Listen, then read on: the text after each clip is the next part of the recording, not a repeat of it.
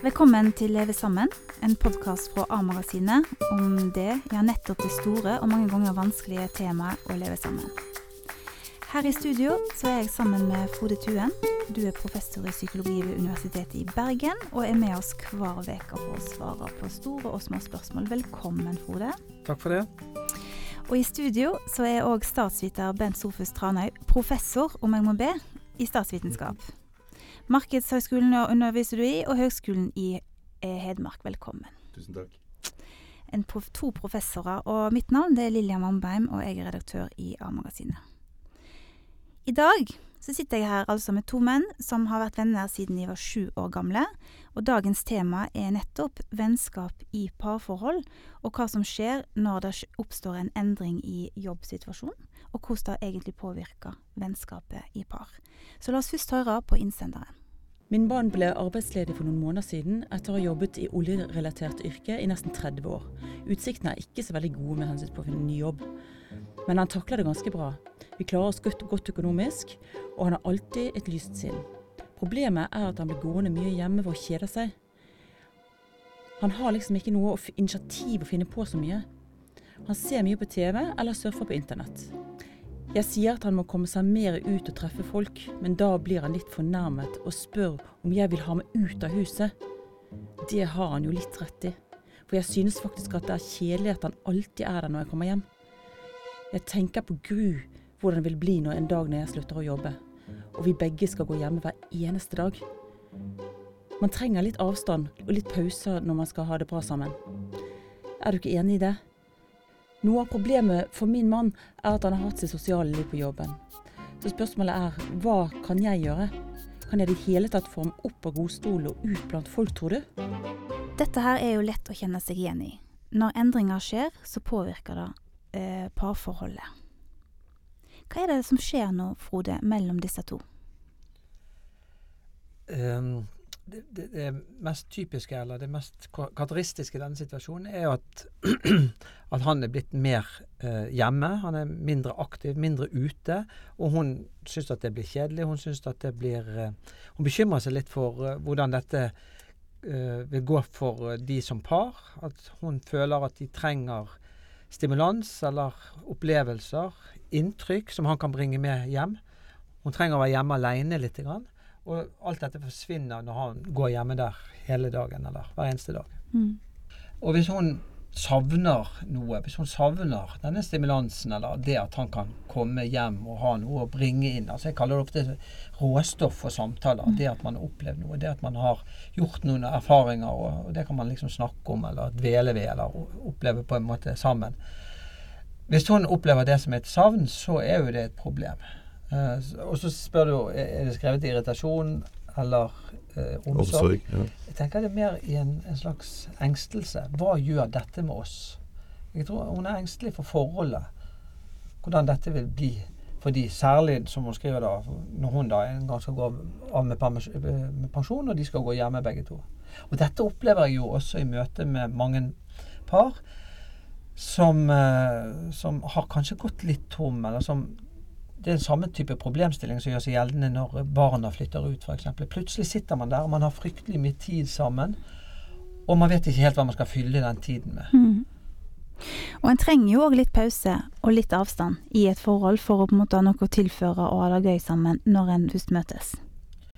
Ja, hun gir uttrykk for det, og veldig mange opplever at de trenger det. Altså Det blir en slags rytmikk. Man er sammen og deler ting og har en felles opplevelse. Og så er man fra hverandre og fyller opp hver for sine batterier eller, eller opplevelser. Og så kommer man sammen igjen. Det kommer kanskje litt an på hva slags rytme man har i livet sitt. Jeg har, jeg har sånn motsatt erfaring. Men det er fordi har, jeg har tendens til å være for aktiv. At det skjer så mye. Så det bare å ha alenetid med kjæresten hvor det nesten ikke trenger å skje noen ting, kan være en ren nytelse. Fordi at uh, du liker jo Altså Hvis man er kjæreste med noen, så er det forhåpentligvis fordi man liker dem. Fordi man liker nærværet deres, fordi man syns det er hyggelig at de er i samme rom. Men bare det å sitte med hver sin bok eller noe sånt, så man trenger jo ikke hele tiden å, å stimulere hverandre.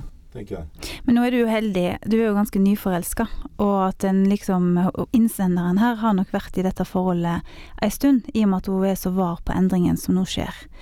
Også, jeg har også, vært i, også fått med den følelsen i langvarige forhold. Bra. Sånn at det er Ja.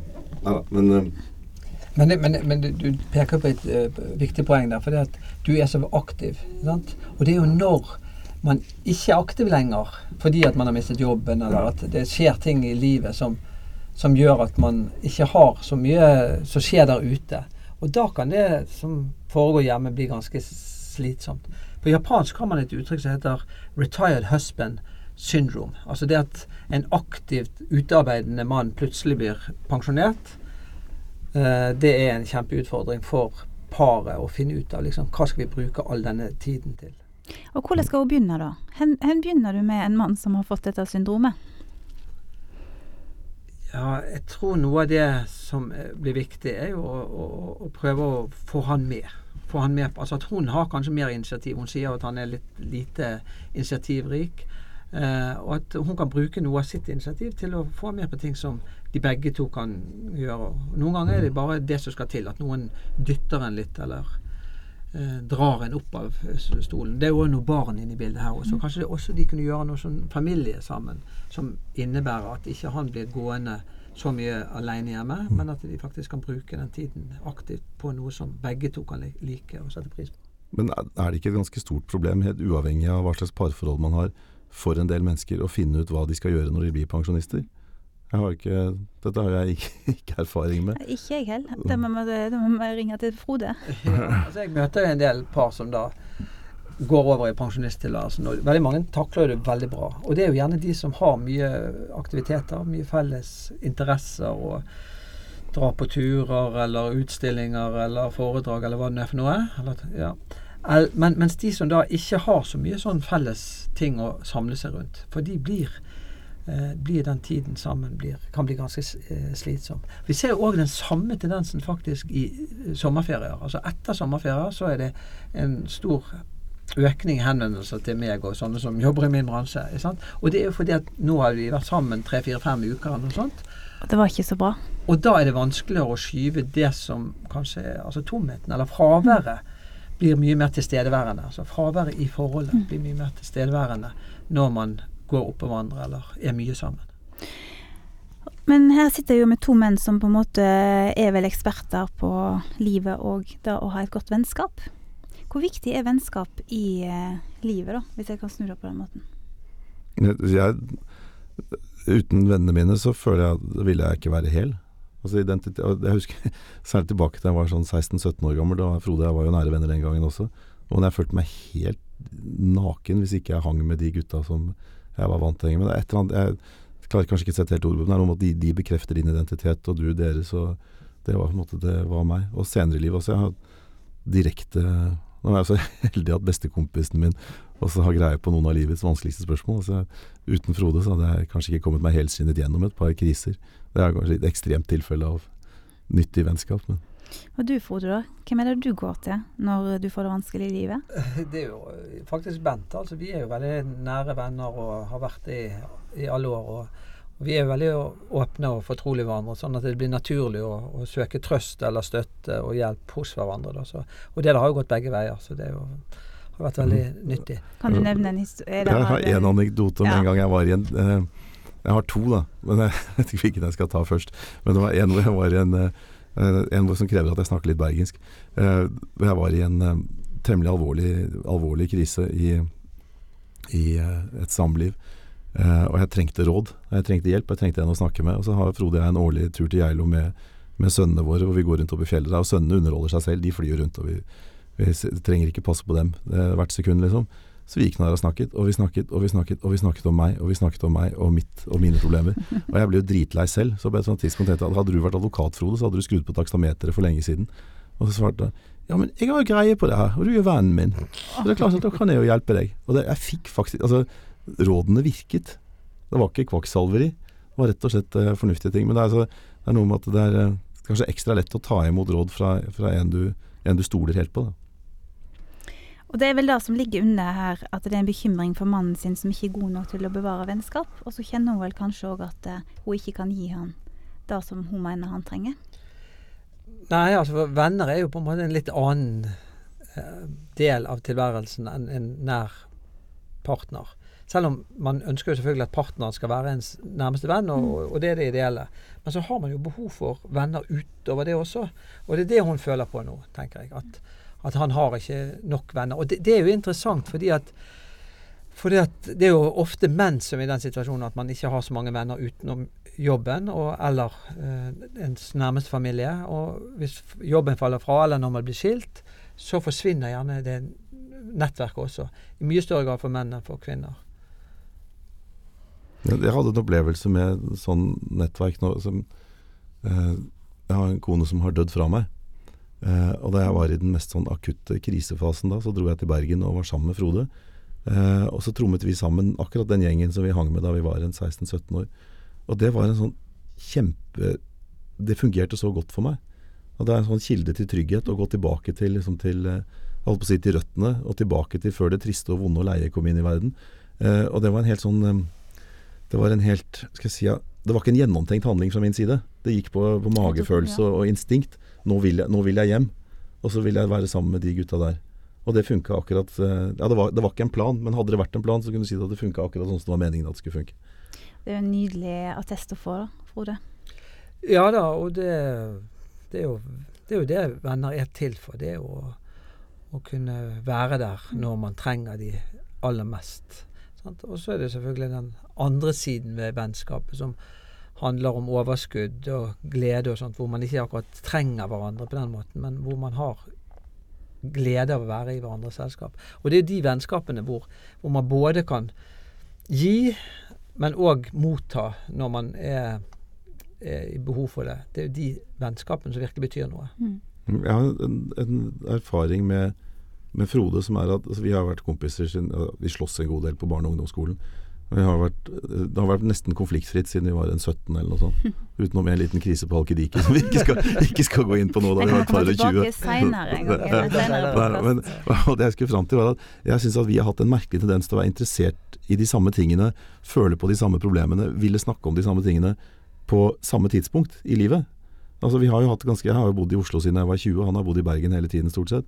Men vi har likevel sånn, hatt en tendens til at vi har eh, på, på, på, hvert vårt vis har vi rota oss fram til omtrent de samme tingene. Så er, vi slipper aldri opp for samtaler. Og det er veldig mange, veldig mange paralleller. Er du ikke enig i det? det er så, så, merkelig, nesten. Ja. At vi har liksom kommet til de samme Eller kanskje ikke det er så rart hvis du er samme alder og har karrierer som ligner og er litt gift og har litt barn og sånn, så blir det jo en del som blir likt. Men allikevel, altså. Men eh, det innsender eh, er opptatt av, det er jo på en måte om det går et skille mellom kjønn, dette her at det er på en måte menn har en tendens til å bli mer asosiale og stivne i godstolen. Når jeg hører på dere, så tenker jeg at det da ikke er tilfellet. Men det finnes vel òg eh, den andre type menn der ute, som isolerer seg og blir asosiale og stivner. Ja, og det er det hun gir uttrykk for, at hun bekymrer seg for. Og det er det god grunn til i mange tilfeller. Uh, og, og en del menn har jo et, et lite nettverk. Og så kan vi si ok, menn har jo alltid kommet hjem til koner som Eller tradisjonelt da, kommet hjem til koner som har vært mm. hjemme og på en måte kanskje ikke har bringt som, eller brakt så mye nytt inn i livet utenfra. Men den gangen når, på 50-tallet og 60-tallet, når husmorfamilien så, så, var jo heller ikke forventningen til hva et samliv skulle være av nettopp vennskap og nære, fortrolige samtaler. Det var jo ikke det samme som i dag. Sånn at kvinner ønsker jo da menn som de kan ha gode samtaler med, gode, eh, interessante opplevelser sammen med. Og hvis de bare sitter hjemme og ser på TV eller er på nett og sånn, så er det jo litt begrenset hva man kan på en måte oppleve av fellesskap og samhørighet mm. om. Så hva er ditt råd da til henne? Hvordan bør hun tilnærme seg mannen sin med å fortelle hva, hva hun ønsker, og hva hun tenker kan være bra for deg?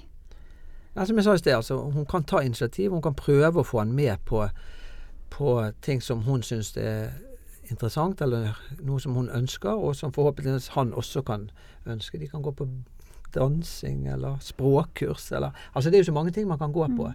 Uh, og det å ta initiativ, og ikke vente kanskje at han skal gjøre det, eller at han skal gjøre det sammen med vennene sine som gjerne er blitt litt perifere, høres det mm. ut som. Eh, så kan jo i hvert fall komme noe bra ut av, ut av det. da Istedenfor at hun nå bare går og venter på at han må ta disse initiativene som, som ikke vil komme. kanskje Kan jeg spørre om en ting? Altså, Fins det folk som er genuint eh, ganske lite sosiale?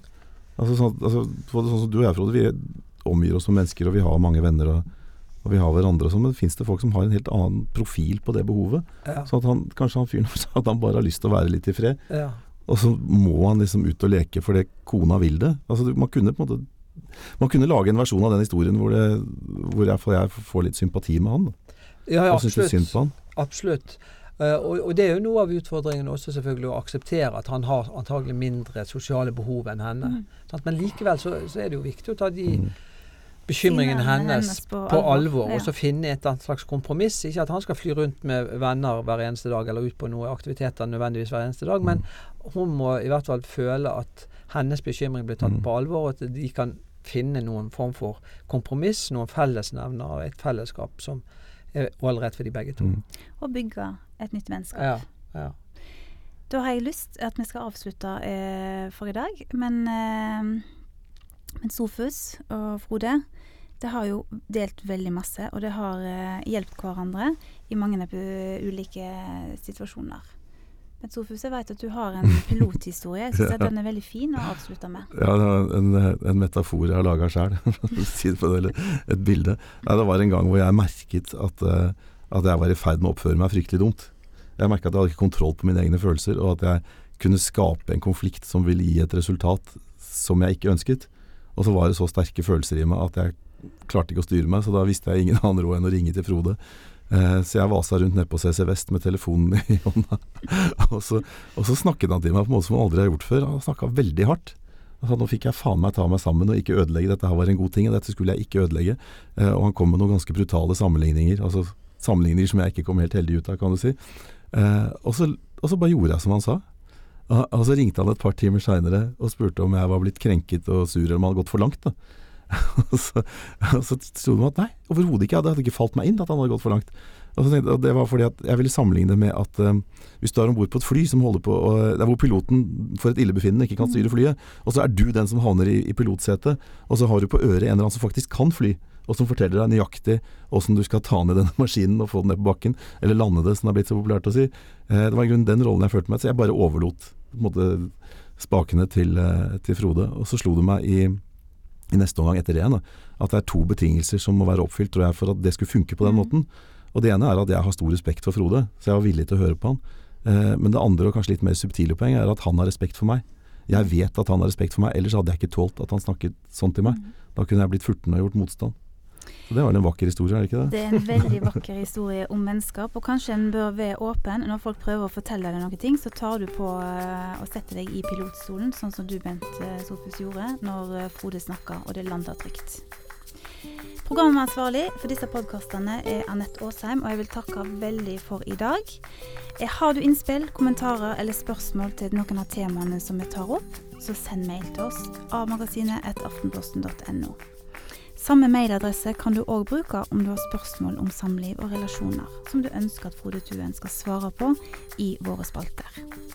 Abonner på podkasten i iTunes, eller gå inn på aftenposten.no og Ja-magasinet for å følge med hva Frode Tuen gir folk råd om. Neste uke er det vi tilbake.